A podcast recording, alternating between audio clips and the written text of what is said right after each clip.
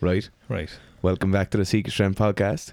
Yeah. Uh, today we're going to be doing another one of our Q and A's, or questions and answers. Yeah. Uh, Hopefully the first on YouTube. yeah, Um. if you're watching this on YouTube, you'll understand that it's the first. Yeah.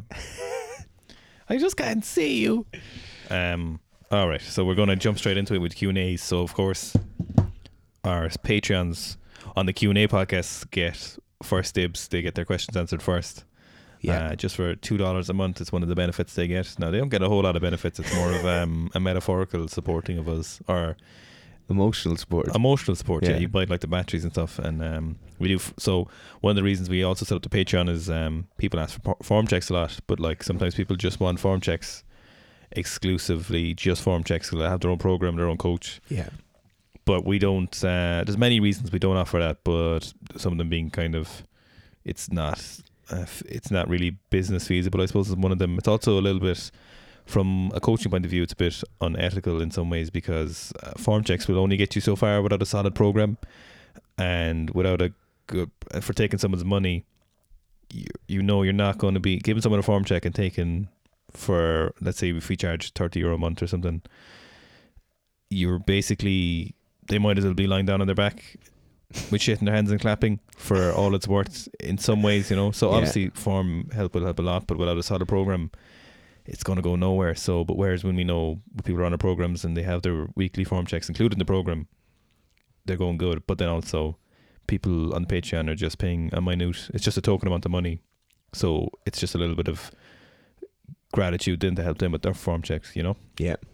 But But anyway, uh, so I think we have two or three Patreon questions lined up, two and then we'll be on to the the general population after that. All right. So, first one is from Mark. Mark wants to know how much contact is too much contact. I feel stronger contact is more powerful, but loops bar, whereas clipping bar results in much straighter bar pat, but feels weaker.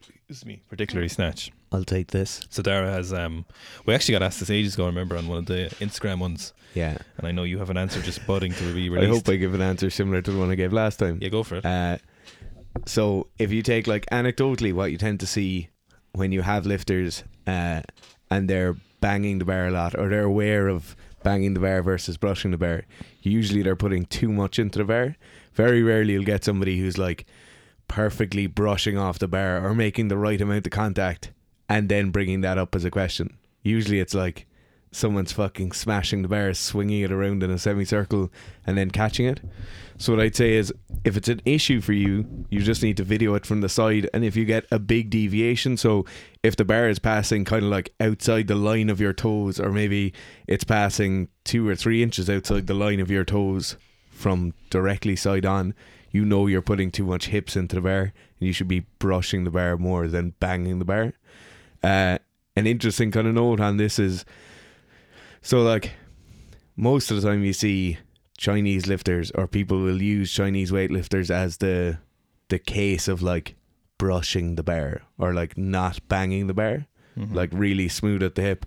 So there's they've done biomechanical studies and compared Chinese versus Russian lifters and they compare the amount of deviation, so like uh back to front deviation, like how much you're pushing the bar away from you. And everybody like if you look at the two curves, you would swear on your life that the people not banging the bar are graph A and the people banging the bar are graph B because you've got this huge big loop in the bar where they're kind of pushing it away from themselves after it leaves the hip. And that's actually the people who don't make contact because the contact offers like a transfer of force that you don't get when you don't make any contact, if you get what I mean. So, what I'd say is if you're asking the question, you are very, very likely to be making too much contact. You need to go and video yourself directly from the side. Pick some sort of vertical marker. Ideally, if there's like bricks on the wall behind you, you just need to see how far out the bar is pushing in front of you after you make contact. If that distance is more than kind of four inches, you're hitting the bar too much with your hips. I think sometimes when people think of brushing the bar, they kind of have an idea. You know, we've all seen, you know, like Yuri Verdinian or his son Norik Verdinian, and you kind of see there's um, it's very armsy kind of pull. So it's Yeah. it's like knees come back an awful lot, knees don't shift back under the bar, and we kind of have a brush of upper thigh, and it's a lot of arms you pull. Now, of course, for Uric and uh, Noric, it worked incredibly well. Of obviously, Yeah. uh, Uri's like one of the top. I think it's top three Sinclairs of all time, or top five Sinclairs. He clean and jerked like two twenty at like eighty two or something crazy like that. Something phenomenal. But uh, but I think that's the that's the vision I think a lot of people have in their heads. So when they see brushing the bar, what ends up happening though is the difference between those people and everyone else is Yeah. Yuri and say Son Noric continue to use their legs as much as possible. Whereas when people think about brushing the bar, it's almost like a no contact snatch. There's Yeah. no leg con- there's no leg drive, there's no leg extension, there's no explosion, and, like there's no use of hamstrings or quads. People just kind of pull with armsies. And so the Armsies. so arms is all the way. So you end up with a very your bar pat obviously goes a little bit shitty because the, the muscles in your arms are a lot weaker in Yeah. your legs and your lower back and your hamstrings. And obviously the speed would slow down an awful lot. So- Another another point when you have people who don't make contact or they're not good at making contact at the hip, yeah. they'll tend to almost slow down as they're coming into the bar. So they're concentrating so much on not banging the bar with their hips that they'll Yeah. go really, really fast off the floor. Then the bar slows down. Then they do whatever they do, whether it's make contact or not make contact, and then get under the bar. And like any time where the bar is decelerating during the pull is very, very bad. And uh, obviously, so Gabriel has talked. Well, I don't know if he's publicly mentioned on his Instagram or anything, but he's like he's talked to us about how he doesn't think about making contact in the clean, Yeah. and he's like thinking about what Gabriel says. He thinks about in his head is that he uses his back and his legs as much as he can in equi- equilibrium, basically. So he wants to use his back, his legs move the bar, and he wants his back in the perfect position. He said, and he said they're perfectly balanced off the floor Yeah. and that ends up with him making the contact he makes. But he said he doesn't think about making contact, but he's like he's not driving into the bar. Like if you watch the bar with Gabriel when he's lifting, you don't really see now with a lot of other lead lifters you do, but I'm just talking about Gabriel in this case. You don't see the plates kind of rattle at the end. You know if you watch the point of contact, that's because Gabriel is the explosion and the smoothness of his pull is just Yeah. like if you watch that 217, we we're just talking about it yesterday from from Rio. Like it's it's just a thing of it's offensive how good it is. So I think a lot of the rattling you tend to see are the kind of uh, yeah. Joe that like vibrating at the bar. It tends to be people's timing of when they're catching it.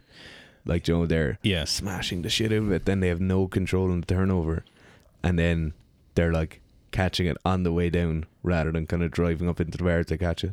Also, the Chinese um, make a very strong contact. Like even in their cleans, they make as much contact in their clean at the hip as uh, most people would in the snatch. You know. Yeah, I think the difference with the Chinese, they're they're so reclined back. Mhm. Like their shoulders are pointed directly behind them when they make contact. Yeah, like their deviation from where their shoulder line starts is massive. Yeah, I think the S- the Soviet protocol for technique shoulder deviation is like plus or minus fifteen centimeters total.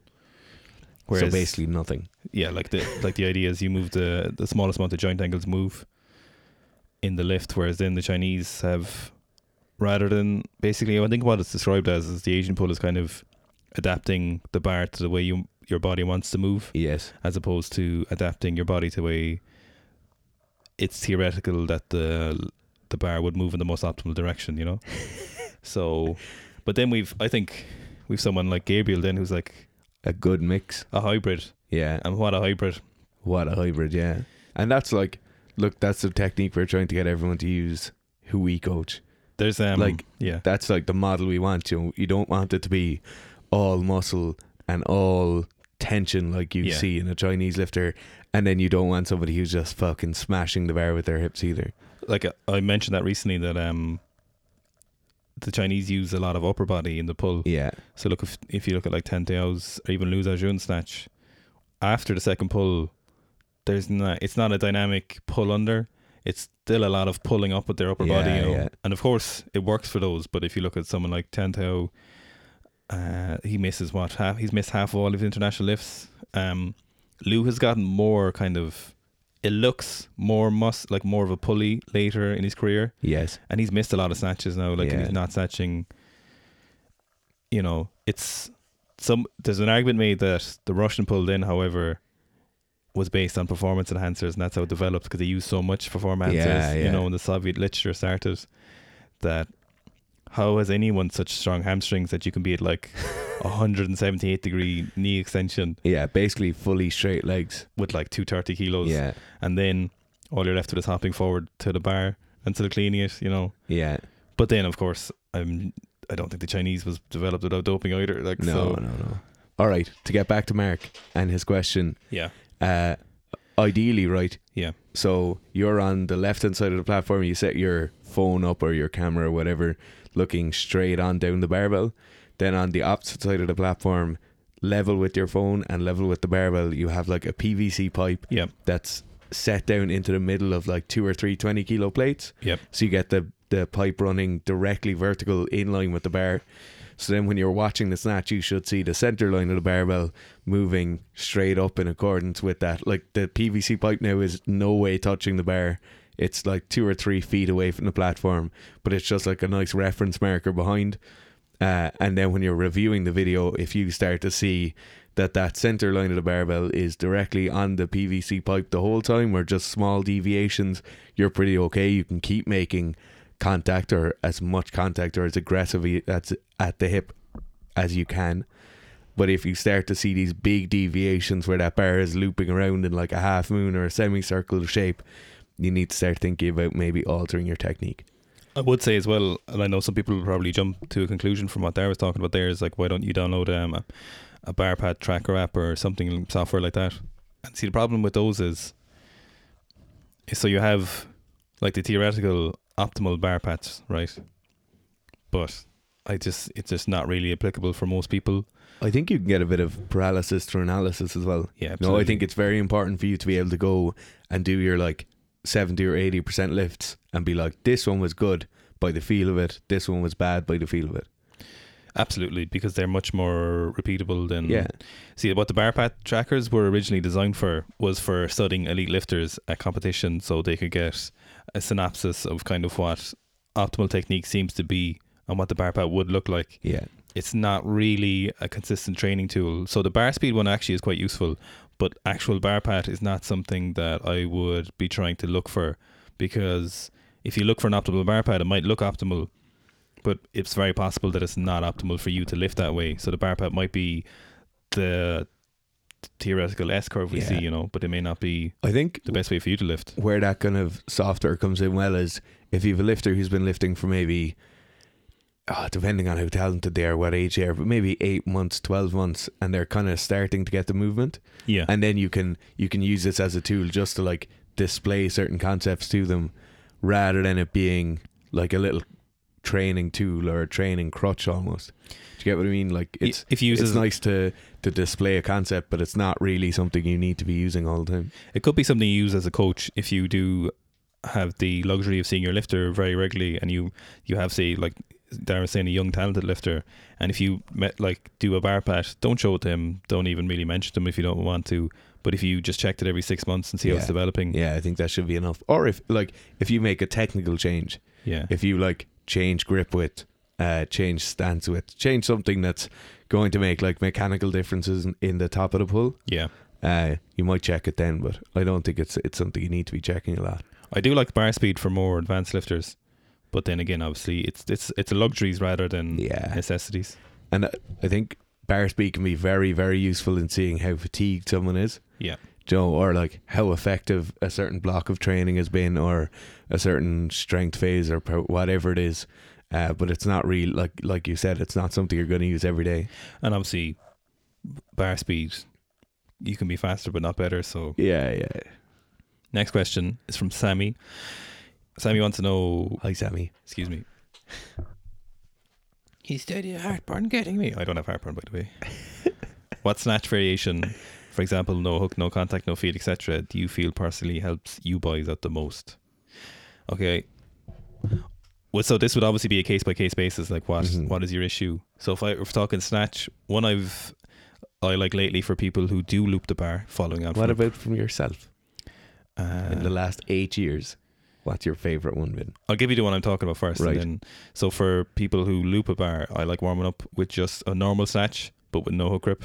Right. Obviously, no straps as well. Yeah. So you still you're still kind of moving the same, but it just helps a little bit with Mm-hmm. that less less swingy. You know, it's a good one, and obviously it's not changing the lift too much. The one thing I would say with no hook grip lifts is I don't like going heavy with them, No, I don't think you need to go heavy with them. but I think people have a habit of going heavy with them. People love doing. Oh, I maxed out my no hook, no feet today, Mm-hmm. and you're like, well, why did you do that? because like technique is really specific, specific to percentages. I just got sick in the back of my mouth. You're about to like, you, you know, you're changing how those how Yeah. they feel and what you're learning at them. But as a lighter tool, To Well, be you- honest, I think that's a mistake people make across the board when they do complexes. Yeah. Joe, they do a complex to try and fix something, but in essence, they just do a complex to auto regulate themselves from hitting their max, and they just end Yeah. up maxing on the complex and doing that instead. and sometimes people get crazy close to complexes, Yeah. or crazy close to their one RM snatch from the floor with these complexes. So I'm going to say the one you've heard me talk about a lot because a lot of our our audience is like amateur, beginner, lower intermediate. Yeah. and it's two high poles, one snatch. Yeah. It just fails to. I saw someone stole that recently, actually, a few weeks ago, and posted on the gram. I'll tell you what it's after. And I'll tell you after. We're live. Oh, shit. Um, Forgot they're watching. so i the reason I like this one is because it teaches you as full extension. It teaches you not to swing the bar, and it helps you learn how to use your upper body. Okay. Right. So the caveat with using this complex is to not go too heavy. So I like to start at below seventy five percent for people Yeah. about five sets, and then as soon as it seems to fix itself, you get rid of the complex. Yeah. I, on that point with that complex, doing those at lighter weights Yeah. makes so much sense. And it, like, especially for that one, because when you start getting up around like 85%, Yeah, uh, like you're doing three pulls, so you just see people rocking back and like yeah, shrugging the bar, you know? yeah. Like, Like, and like their head stays forward, they throw their shoulders back, they're on their heels. little there- dippy poodles. Yeah, they're doing nothing with the first two high pulls. Yeah, So keep it like very, very light. very light. Yeah. So I like to start at below seventy five percent, and then I do like to progress the weights for maybe three to four weeks. But a lot of times I see people when they do this after like one or two sessions, it's enough. Yeah. See, the problem with high pulls is it teaches you the wrong idea in some ways. Yeah. But if you don't know any idea, it's a good way to teach you a certain idea. Okay, Yeah. what's yours? Mine is one snatch, one snatch balance, Yeah, you love that. and one overhead squat. Great one. Yeah, and I think it works. So it works for a huge group of people because it works for uh, take your average CrossFitter whose overhead positions aren't great, Mm-hmm. uh, and the catching of the snatch and catching like full snatches in inverted commas is like very difficult for them. They might power snatch 10 kilos more than their full snatch. So it teaches them to be very, very comfortable with a bar overhead. It reinforces the motor pattern of pressing up into the bar rather than just like melting yourself and crumbling underneath the barbell like Yeah. a little fish. Yeah. Uh, and then it's like just really gets good motor patterns for the actual overhead squat. Because I think a lot of the time people pull the bar to their hip, smash it as hard as they can, and then are like, shit, shit, shit, shit, shit, shit, shit, shit. Yeah. Oh, I got that one. So I, I- I really like it then for myself because that overhead position is just hard for me. I think a thing to note as well is that um, a lot of our views on what's best is influenced by our almost exclusive dealings with amateur to intermediate Yeah. weightlifters and crossfitters and Yeah, people trying to yeah. learn weightlifting. You know, these aren't. uh, It's easy sometimes to think about what we're saying. You're like, why would so, like Tantau do those? And he wouldn't, you know. Yeah, and I think Like- when you look at like, remember we, I don't know if fucking Miso even calls this the Miso complex, but it's what No, we he doesn't. call- It does he? Yeah, or the Hassan one probably is fair. Yeah, because yeah. his brother did it before him. Uh, so it's like no foot power clean, two no foot hang power cleans, Straight- and then like straight, straight into into a push press. but all of it straight into it. yeah, and there's no gaps. It's like really smooth, almost no contact, like really, really brushed contra- contact, Yeah, no foot movement. Yeah. Uh, very, very slick. And it works really well for his, his turnover and staying in contact with the bar on like the third pull of the clean. mm-hmm.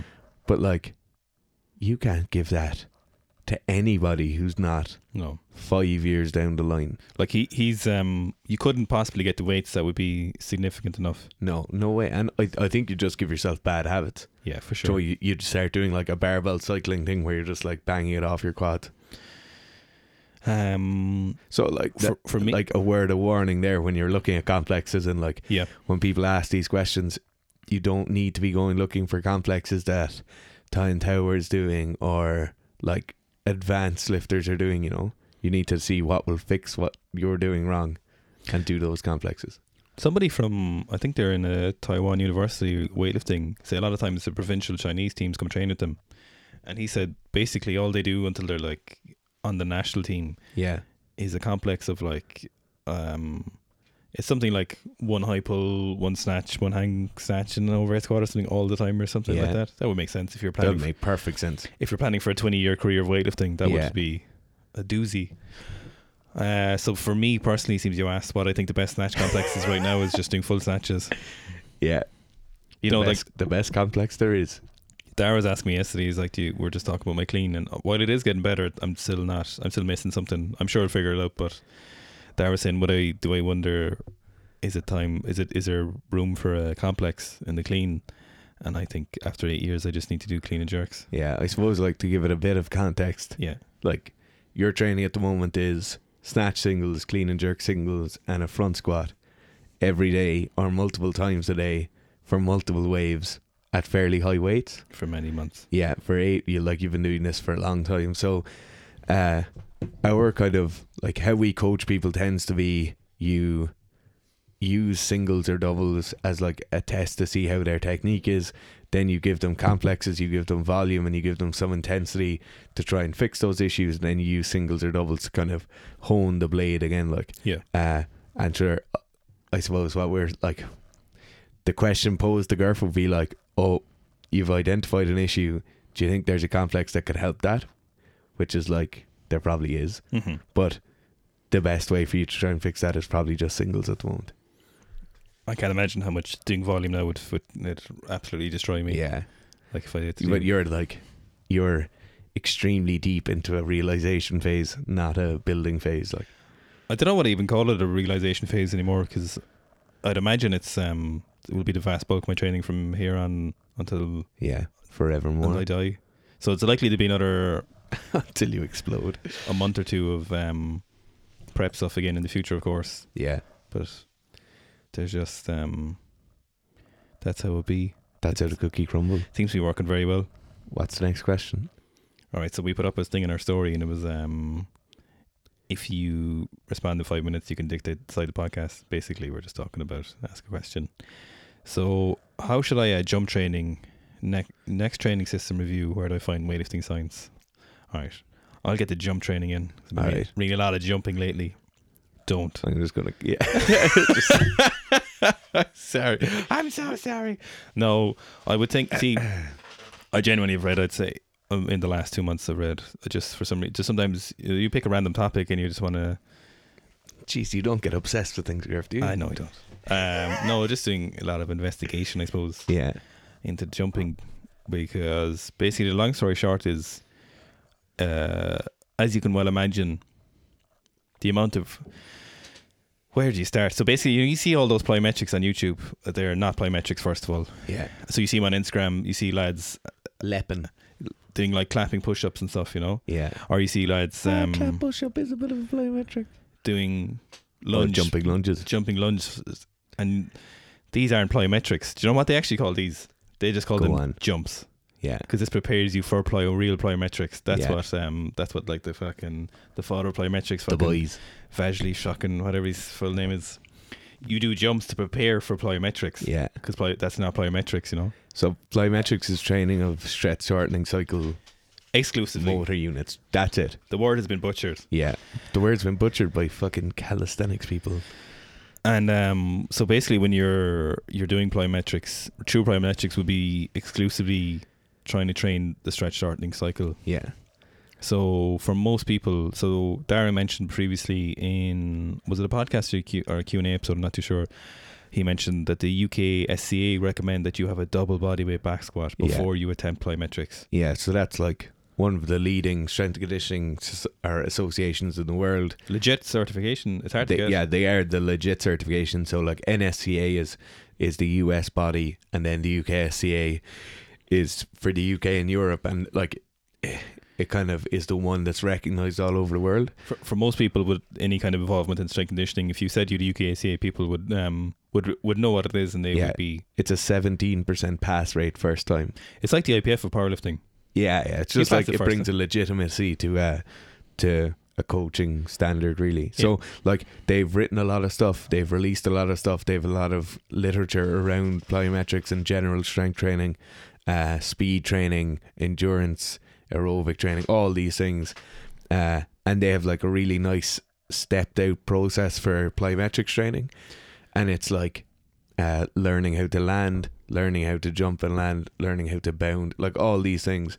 But your minimum, so if you're, say, if you have, you're an academy coach and the minimum to be doing like proper plyometrics training is a double bodyweight back squat as your prerequisite.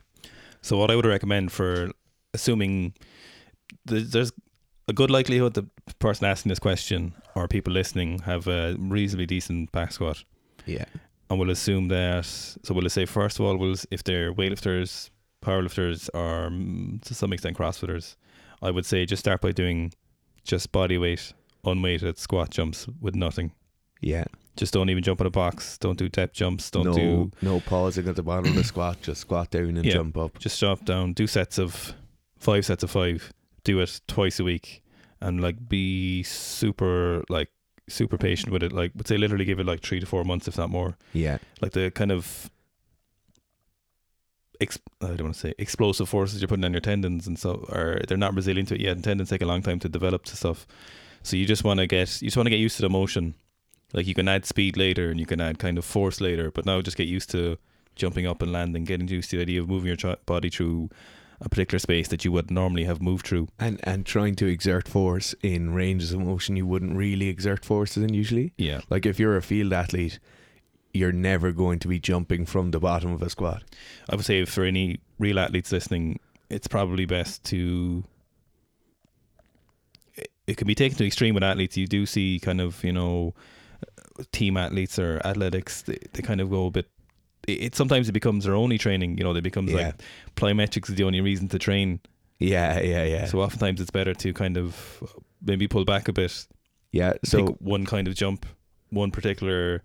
Like you do see single leg jumps obviously have a lot of use for sprinters. definitely. And look, there's a huge application for this for strength athletes, for field athletes, for uh everyone really like you know if you're oh, if you're 100%. if you're even if you're just like a Not a- run of the mill Yeah. person going to a strength and conditioning gym, you're in your late forties, you can still probably be doing some form of jumping or bounding. Yeah. Uh, I suppose like what we're saying is We're, ve- we're being very cautious with it because it's very cautious. Yeah, It genuinely, you know, it can tears be. people apart. Yeah, like if you're doing like squ- like full depth squat jumps with a bar, your lower back integrity needs to be absolutely phenomenal.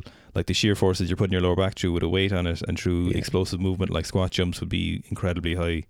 You know, actually, so s- what there's um a thing in the literature. Oh, it's, it's maximum dynamic the dynamic something hypothesis. Basically, long story short, it's the hypothesis that your own body weight is the best loading you can do for jump training that produces the most force. now there's a way more there's a lot more to that. There- like Yeah. there's, there's so much more like you've things like ground reactive forces, you've things like if you're studying like people study like the use of inertia or the lack of inertia or the use of pulleys.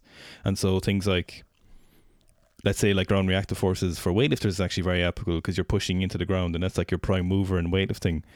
And you're when you're catching a clean or catching a snatch, Yeah. like you're driving up as you're like receiving those ground reactive forces. If you get what I mean. Yeah. like you're moving your feet you're just starting to receive reactive force and then you're dr- you're increasing that level of force exponentially as you catch the bear Like if you if you think about so you think about how complex a snatch and a clean and jerk are and like the amount of intramuscular coordination, balance, speed you need you need basically all of these for jumps as well. yeah So it's not something like you wouldn't say. And I'm not to pick on the person asking the question, but I think it's a it's a common mistake a lot of people make, and it's not taking plyometric training as seriously as you would snatch or clean and jerk training. yeah You know, I wouldn't say how do you introduce snatches in your training, and you'd be like, uh, just do like four sets of three snatches. yeah You know, like when people ask powerlifters often ask us, and they're like, oh, how do I start with weightlifting? And you're like, start with overhead squats yeah and find the coach.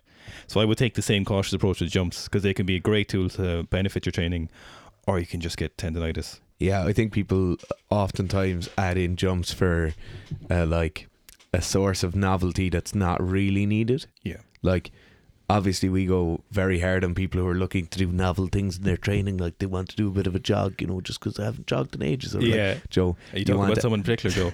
Joe?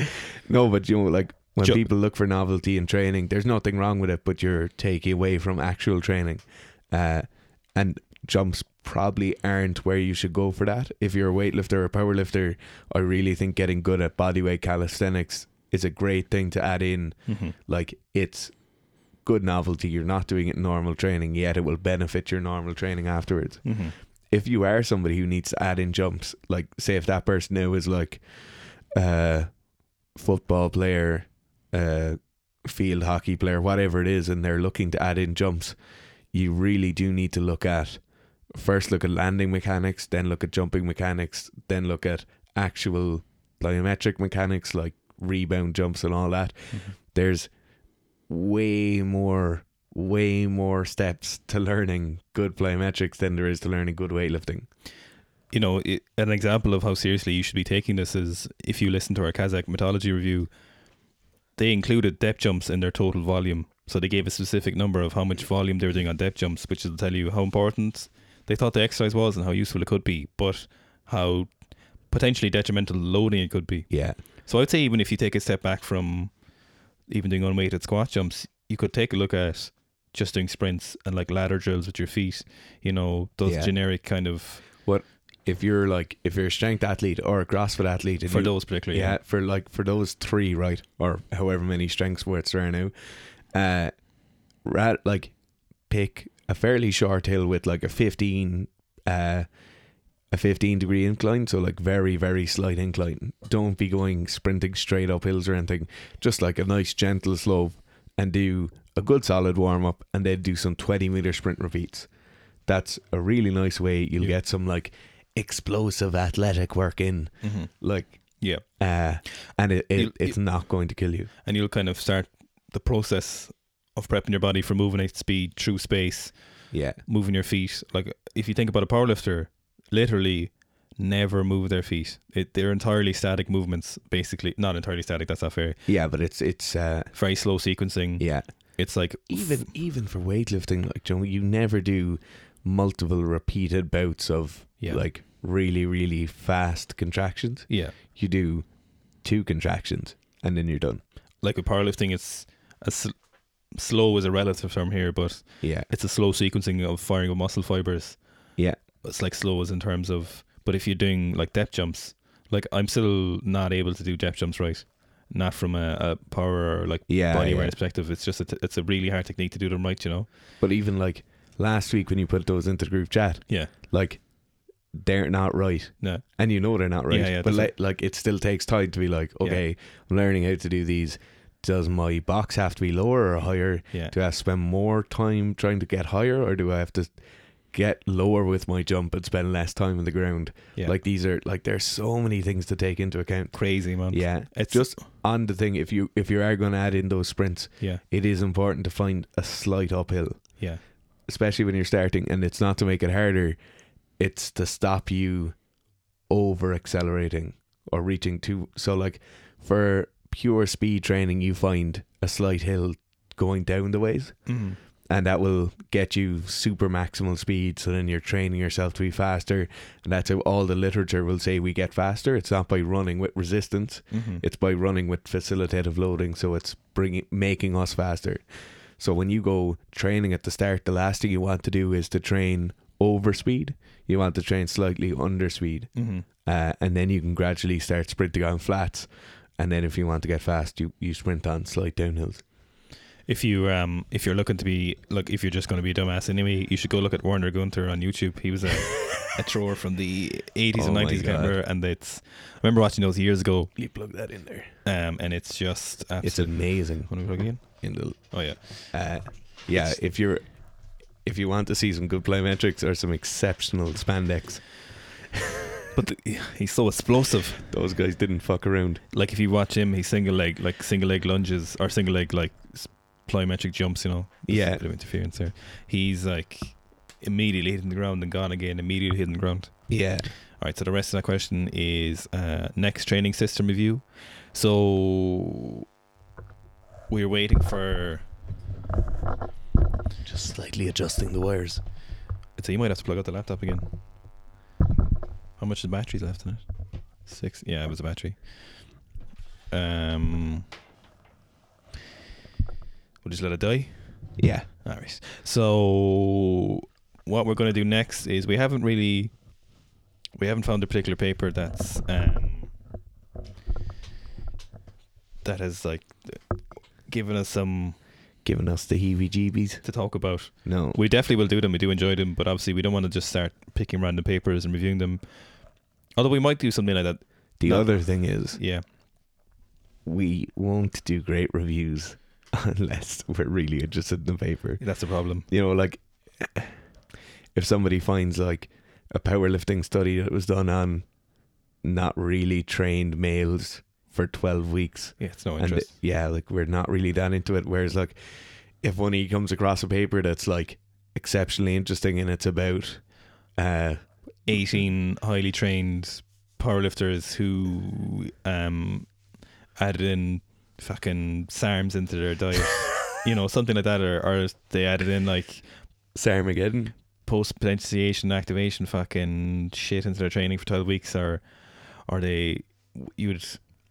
Uh, you just nine sprint nine nine elite sprinters who Yeah. added CBD into their diet, you know, or added fucking single leg jumps or something like that, which Yeah. would be uh, like elite performance kind of stuff. if you come across one of those, send it on. Uh, we might have one actually by Dr. Andy Galpin, who took a muscle biopsy and analyzed the muscle fiber Oh, composition I've seen that. of weightlifters. He did obviously he didn't do it alone, but he did Yeah. it with a couple of people. Uh, we might do a little breakdown of that, um, some of the findings, because he did get some elite female weightlifters from Worlds. Um, no males from Worlds did it from I think it was 2017 Worlds. Uh, Yeah. they probably thought it was a secret doping uh, analysis. The other thing is like yeah. if you're a professional weightlifter, you don't want to be giving away a chunk. chunks of your leg. Absolutely not. Mad that the females do it because it's going to have less muscle mass. Yeah, Um, they're trying to just make the scientific literature better. Owen. Where do I find weightlifting science? Um, nowhere basically. Yeah, uh, I'm read still- some books. I'm currently ordering some Soviet books from the 80s. Yeah, so I think where you start with this right is you see what level of knowledge you're trying to acquire. Yeah. So if it's like if you've like There's an no weightlifting undergrad, books o- it's in- outside. no, if you've like an undergrad in something to do with science and you understand like basic muscle physiology, you understand periodization and programming, if you understand nutrition surrounding it, if you understand uh, youth development and like athletic development, if you understand uh, fairly high level biomechanics, like all of these are good areas to delve into on their own before you ever start looking for weightlifting specific. If you're someone who has like that kind of requisite level of knowledge, uh, I think the place you start going is like is where Gerf spends his time, and that's like that sporting v dot press or whatever the name of it is. Uh, so you're looking for weightlifting specific studies, and you're just reading the scientific literature on those studies. So like you're not, it it's not going to be a book you find. It's not going to be uh, like a series of articles on a weekly basis.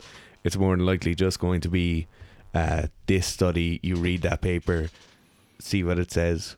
Go look at the references of the papers if you can find them. Yeah, um, there's not a lot of great modern weightlifting. Basically, there's not a lot of great modern weightlifting papers or science that's that's really, to be honest, not something the Sivans ever, haven't already done in the 80s. And I know that sounds kind of mean, but it's. I feel it will come in the future. I think there'll be if weightlifting isn't able to stay a sport, I think there'll be a bit more um, legitimate science done. But at the moment, people are kind of picking the low hanging fruit, even though the low hanging fruit was picked by the Soviets in the 70s and 60s, probably. yeah, And obviously, that's no judgment. You when you're looking for research grant, you need to have, you know, there's so much effort gone into it. And you, like finding people and stuff. Like there's a massive amount of work, and that's not listening to anyone doing any studies. I Yeah. haven't fucking done any studies, so I'm not going to talk shit on people, you know. But I'm just saying, if you're looking at it from a, an academic point of view and trying to learn. I wouldn't probably go look for weightlifting science if you're trying to learn. no, I, there's so much better, like legitimate science that's been done on all the areas of weightlifting that you need to know. Yeah. Like go study some biomechanics of sprinting and biomechanics of strength training, the Yeah. biomechanics of the squat. You can there's books and books on biomechanics of squatting. Go read those. like a lot of um biomechanics a lot of or sorry a lot of the like the theories around some of weightlifting are just inferred from from biomechanics Yeah. of sprinting and jumping so like jumping is is vertical height jump is massively related to your performance in weightlifting so Vertical jump height. there's, there's no reason you can't go look at like vertical jump papers or Yeah. or how do you get a better like so loads of people have done studies on like you'll have studies done on like just quarter squats and their effect on like vertical jump or you'll have like single leg jumps done on like there's massive amounts of stuff there that you Yeah. can go look at it just depends what rabbit hole you want to go down Yeah. And then I think if it is something that you want to get really weightlifting specific knowledge, go to the athletes who are doing interviews or like podcasts or whatever now. mm-hmm. Just listen to what they're doing. Most of the time you don't get it the truth. You'll get like morsels of truth here and there just because they're currently competing and they can't be like, Oh, this is what we did to win this medal. Uh but like go and listen to what they're saying, listen to what their coaches say. Uh be very, very skeptical skeptical of everything that comes out of someone's mouth, and especially if someone was like associated with an athlete and now they sell training fucking books, yeah like Joan, yeah like someone selling a Chinese camp who's probably not ever been involved so with we, the Chinese camp. you have um so but people i think when people give interviews like that they don't even mean to do it they'll be like no no no and i never do any press in my training Yeah. whereas in my press like once a week or or sometimes it's kind of Or else they've done it like they've done it for five years between the ages of 12 and 17, and now they have yeah an amount of pressing straight that they don't need. And they're like, no, bro, weightlifters never press. Yeah, or they'll be like, "What can you press?" And they'll be answering the, the question literally like, "I don't know, I have don't press." But what they didn't say might be, "I pressed for eight years when I was younger. It was ten percent of my training volume." Yeah, and if I, if I pressed for three weeks now, I'd probably press 110. Yeah, Like, that's what they never say. so I would just, um, you just have to kind of, you're gonna have to like disseminate the information into your brain in Yeah. the most um, skeptical way possible. I didn't really think about concepts, and then listen to the Seeker Strength podcast. Uh, someone just said gear and CrossFit. We actually we had made a little ramble on doping there that we haven't. Da- Dara, we Dara hasn't uploaded. Dara, the, qu- Jesus Christ. Dara hasn't uploaded. It'll be up there by now. Oh, is that the one you put up? Okay, so, um, Mm-hmm. Wait. long story short, Is that last week's one? um, we did how to audit your training and ramble and doping. Um, Oh, that's going up today. what's going up today? Yeah. Ramble and doping, or audit your training? That's the same one, isn't it? No, no, they're separate. Are they separate? What did you put up? I don't know. Did you edit it? Yeah. You just can't remember.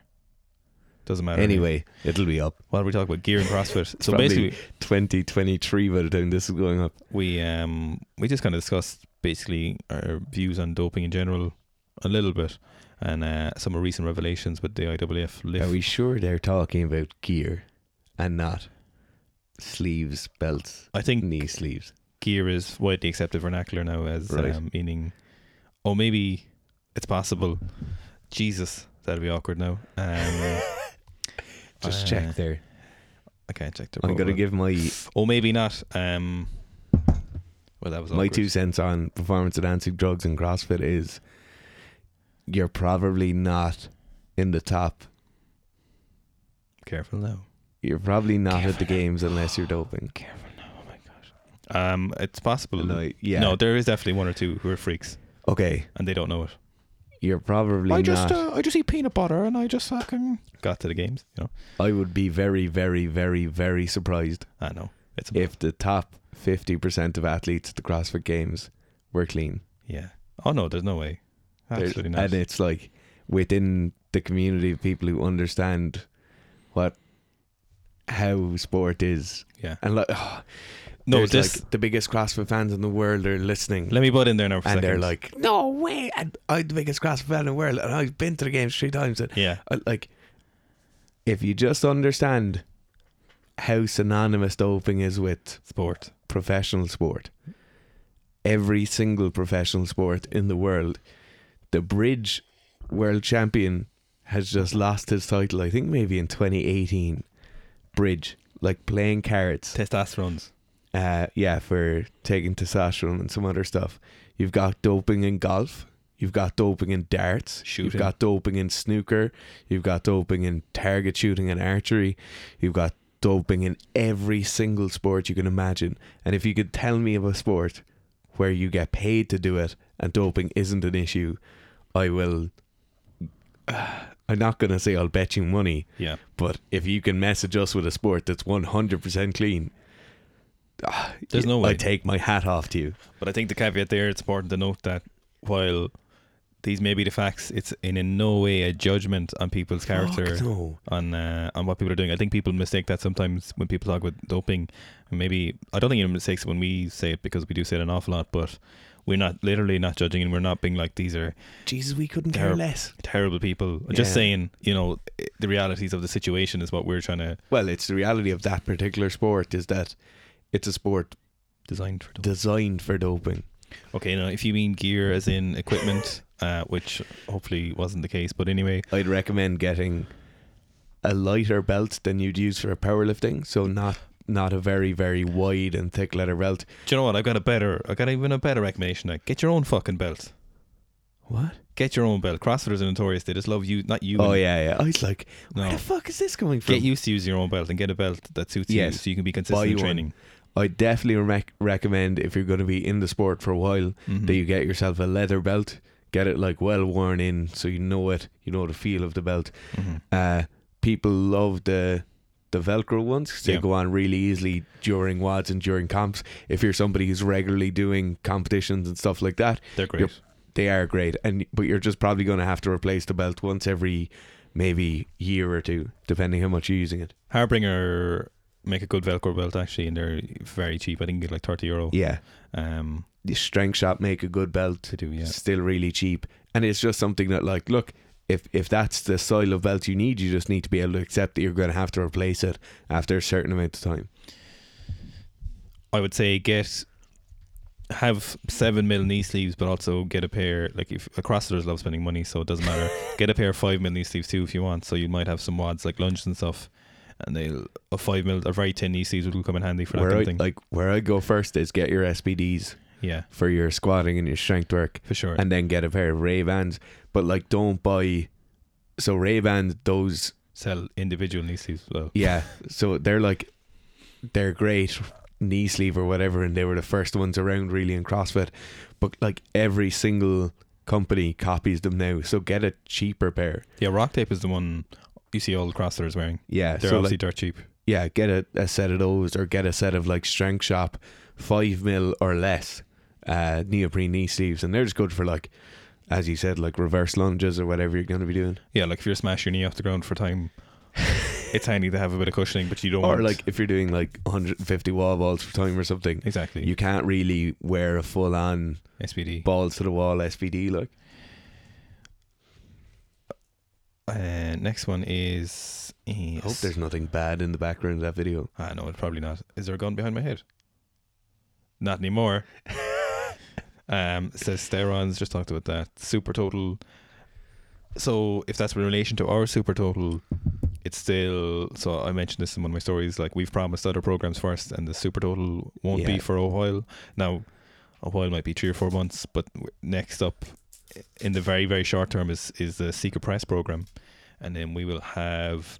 We're just going to be changing our powerlifting program, but that doesn't really count, I suppose. And I suppose the next new one after that then is like Seek a body armor or whatever it's going to be with the that's going to be great. yeah And Uh, Super Total will probably be the last, um, and then it's short term in the short term of the business in terms of programs because it's going to be um, i- it's kind of evolving in our heads, and we've been thinking about it for a long time. And obviously, we don't want to do anything shit. we're kind of bouncing between as well like whether you do blocks Yeah, and you do like powerlifting focus tipping away on weightlifting or whether it's all concurrent or whether it should be concurrent what you're still doing building phases and and decrease phase in the other one I'd say it's, it's probably going to be concurrent. concurrent yeah because that's people, what people want. Because I think a lot of there's a lot of people, loads of amateur people who will never compete in weightlifting now, who just want to do a bit of snatch and clean and jerk, snatchy poos but keep their strength stuff, you know. yeah And stay yacked it'll also be a little bit it'll be a harder program than others because they'll just by nature have to be more volume. Yeah, in terms of intensity and volume, I think it's going to resemble something a lot more similar to our CrossFit program.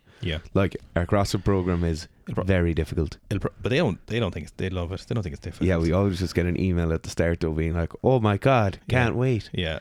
Assholes. I think the super total maybe five days as well, which would be the first of our programs. Yeah, and it just by nature will have to be. Um, next one is functional movement coaches, aka ZT's or Zach Zalander story, who's going to be on the podcast tomorrow. So basically, the, I, you, I know you didn't see it, but there was just he shared this video of this coach comparing Matt Frazier and um, a Polish one of two one of nine lifter doing snatches, and he was on about like the the raw mace she was talking was absolute just what was you saying?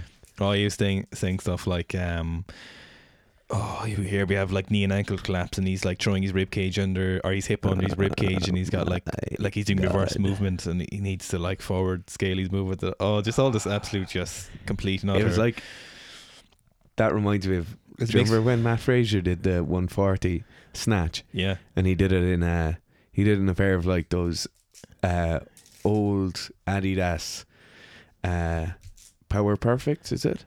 No, Joe the one with the red heel. was it weightlifting shoe or a CrossFit? Yeah, shoe? yeah, the weightlifting shoe. So he didn't know the shoes were untied. He like caught it. So it was a nice enough snatch, right? He caught it, and was a then good he snatch. stayed there with his tongue stuck out, yeah. and he just like stood up like it was nothing, right?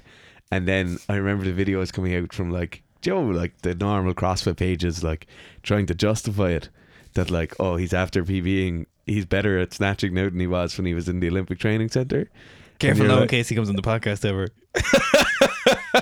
And you're like ah. Yeah, I wonder why maybe he's able to. Beep, beep, beep, beep, beep, beep. Yeah, Yeah. it, it's a similar situation. It was Go a on good snatch anyway. there. It was, yeah. What did he clean at the games? Like 182 or something, was it? Yeah, He's a very um.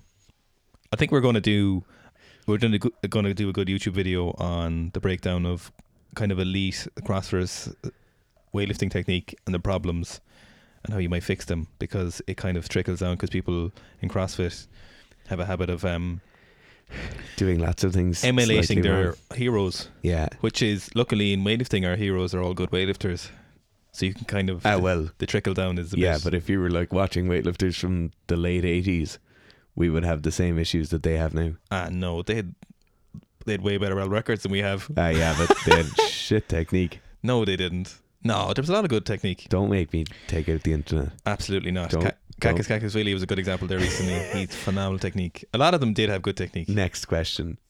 Uh, I think that's it for our. Um, I think we're just going to record some Q and A's now on the, for the old Instagram. Right? Um, okay, Thanks I'll- very I'll- much. actually no, hang on. We'll pick one random one from my story that I just put up there. and- Do yeah. Uh, Make sure it's a goodie. Fucking I've a monologue left in me. um. Anything you want to talk about there while I'm looking? This is so if you're watching this on YouTube, uh, you're in the actual Sika cave. So this is the the highly ergonomic workspace where everything gets done. We're surrounded by stags' heads. Um. Oh, you like this one. Yes. How many series and reps should I do with push up and bodyweight exercises? Series Basically, how many Sets. sets, probably. Yeah. with what? Body weights and push ups. Bodyweight uh, exercises slash push up exercises. So, like, what kind of. So I'm assuming they're a power lifter or weightlifter Probably. and using it as accessory work. So a lot like the the great go to would be like push ups and uh, chin ups supersetted. You're probably doing them after your session, uh, and you might have a day off the next day. So I wouldn't ever go more than kind of six or eight sets. Definitely not.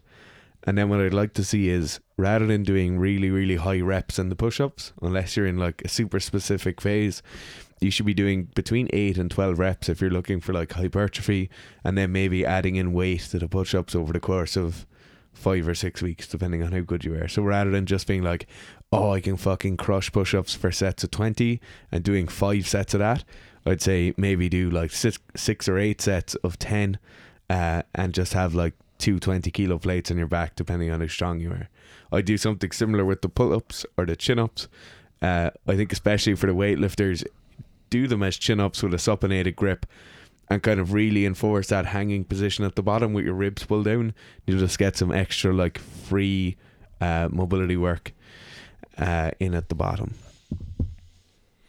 Do you have anything you want to add to that one? I actually don't. Yeah, I think like especially with the chin ups, we get some added benefit aside from the the volume we're adding and the the hypertrophy work we're doing. You can actually work on opening up like mo- opening up positions that are very very tight for a lot of people, opening up the lats and not doing too much volume that we're going to tighten up the lats then afterwards. Someone says, "How do I balance Balance. balance all my training and work and seeking on the crack?" How do you do it? Yeah, Uh, I think you're very disciplined yeah. and you just don't do anything else. No, that's the problem. I literally do nothing else. Like, for me, I just don't train a lot. for you, you train a lot, do a lot of work with Sika, and then you have a full time job. Yeah, If it's me as somebody who's looking in from the outside, and you ask me how Owen balances it, he just does a lot of work and doesn't do anything else. literally nothing else. I'd say What, like you might hang out once a week? yeah for like totally two hours maybe. And it's like, if you're hanging out, it's like hanging out in Argaff. Yeah, and like eating food, yeah. just A- like after- doing the stuff you'd be doing at home anyway, and then like, oh geez, it's ten o'clock. So- so- Better be getting on. Yeah, I think it's um, I would say ex- Discipline. extreme discipline. Yeah. um, like if you, for example, would take, if you were to take a, a symptom of how much TV I watch, it would probably be less than an hour a month, Yeah. unfortunately, because there's a lot of the Netflix things. There's a new thing on pandemic I want to watch how to prevent an influenza. Oh, I saw that. Five part series. I haven't watched it. It I genuinely, just it's yeah, actually buffering on the telly downstairs. I think my, my parents are going to watch it. get out of town. Yeah. Like when people are like, you know, it takes me like See a that month. thing in China. Oh, don't let's not talk about. That. SARS is back. Let's not. It's no. It's worse than SARS. By the time you hear this, the world could be on fire. Stop it. Australia's after spreading. We've enough equipment here to be alright. Um, This would be uh, ground zero. like it took me a m like a month to watch The Witcher. Whereas It's- people are like, I watched that in a day. Yeah, I can't. Do you know what I do hate though? Do you know what? The Witcher was ruined for me.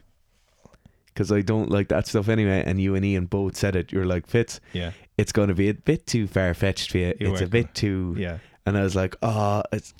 I kind of got in on the Game of Thrones buzz. yeah, yeah, yeah. And I was like, oh, I can kind of keep going with this, you know, if I yeah. put a bit of effort in and I kind of enjoyed it. Mm-hmm. And then he just went absolutely. So the whole thing with The Witcher was that he was like stone cold and he doesn't have any feelings. And then he met this bird and he fell in love with her two weeks later. Yeah, And then, that's the whole story. oh my god, it's but like, how can that be the story when the whole thing, But he's stone Like- cold still now. yeah, but there's no point being stone cold and then falling in love like a 14 year old boy who's just seen a girl for the first time. But she was stone cold as well. But what like yeah, so this is the this is the huge issue with it. You can't be stone cold killer, then fourteen year old lad who's after just kissing a girl for the first time and goes mental there for a few weeks, and then she breaks up with him and he's stone cold again. Because he got heartbone. he was like, wait a minute, no, fuck that. but the whole thing is he can't get her to one, and this is the huge. no, but plot. it's character development. How is a character development? He's supposed to be made, but uh, no. Do you know what? We're They're we're unmutating ruining. him. No, no. We're Okay, I have, one, ruining I have good- one point to get back to. go on. Do you know what I do hate though is I absolutely disgust me when people talk about how hard they work. You know, like Kevin Hart, Dwayne Johnson thing. That makes me. People watch, you know, like Kevin Hart documentary, yeah, and Fanula's watching it, and I watch a little bit of it, It and it is. just makes me sick. it's disgusting. Don't tell people. Paddy, Paddy had the best line ever, Yeah. and he goes, "What's grinding?" And we're like, "Oh, it's when people put up." He's like, "That's just when people work and talk about it, isn't it?" It makes me sick. Oh my god! I don't like. Oh, it just um It's all, like makes me almost as sick as that fucking shit storyline in The Witcher. He's went there. Like you know, I would never bring up anything. You like you do a lot of stuff, but the only fact that someone asked me there, and I know people do find it hard to balance, but like it genuinely is. I just don't do anything else, but I don't want to do anything else. I think is the most important part there. Like I'm not sacrificing anything. But, But- yeah, I But don't. they talk about like sacrifices if it's like you know just fucking ruining my family, cheating on my wife. do you know? I don't. I don't like. There's nothing else I want to do. but the thing is, it's like Yeah. you're. And if you I could, wait, you Yeah. could have answered that question and be like, yeah "I, I don't spend time at home. I don't watch TV. I Yeah. don't go uh, out drinking. Yeah. I don't go like out eating in fancy restaurants. That's how like Yeah. someone would have answered that question if they were like Yeah. hardcore grinder. Like, Like Uh, it- but it- when it's just somebody who's getting a lot of work done, Yeah. they're just like, oh, I just do the work, and then uh, and then I do I- more work of my time. It's like, oh, if I can go on a Saturday and we go looking for deer or something, yeah, like once every month, I'm like, that's I'm happy with that. Or I go to the cinema maybe once every three weeks or something. yeah, You know, it's just um, I don't, I don't, you don't want to be that person. no, And we're only going to have more work as it goes on with Seek as well, unfortunately. yeah. It's not like it's going to go away. No, it's not. All right, let's end this shit right. show. show. And a battery survived. That's just, I can't believe that. No, should I plugged it in? That's why we moved it. oh, If you're watching this on the YouTube and we had to do a little move halfway through, Mhm. it was because we tried to plug the laptop in, and then there's interference from the podcast machine, so we had to move it over so It the was- camera would be somewhere else. It was the uh, magnetic field generated by electric current interfering with the Yeah. podcast. Yeah. I think there's stuff you can get that you like wrap around the cable that stops that. Lead. No, no, it's not. It's like a Lead paint. Radioactive lead paint. fuck. What is it? Anyway, It's probably some kind of um, coating, is it? no, it's like a little Clamp. clamper. It's just an insulator, I'd imagine. clamperoonie. It's no insulator. Yeah, Um, you'll notice Dara as well. The light is over there because that's Dara's makeup light. my makeup light. Yeah, This is my fixing things light. they can't see that. You can also change the color phase. Look at this. oh, to a soft like um, sodium chloride light. This is a soft light. This is what we use when we're writing. but I don't like that. I like white. Is there any blue light filter? No. White light clinical. I have that great thing where I can just drink as much coffee as I need and shine bright lights into my eyes until one o'clock in the morning, and then I just fall instantly asleep. Call it there. Thanks, guys.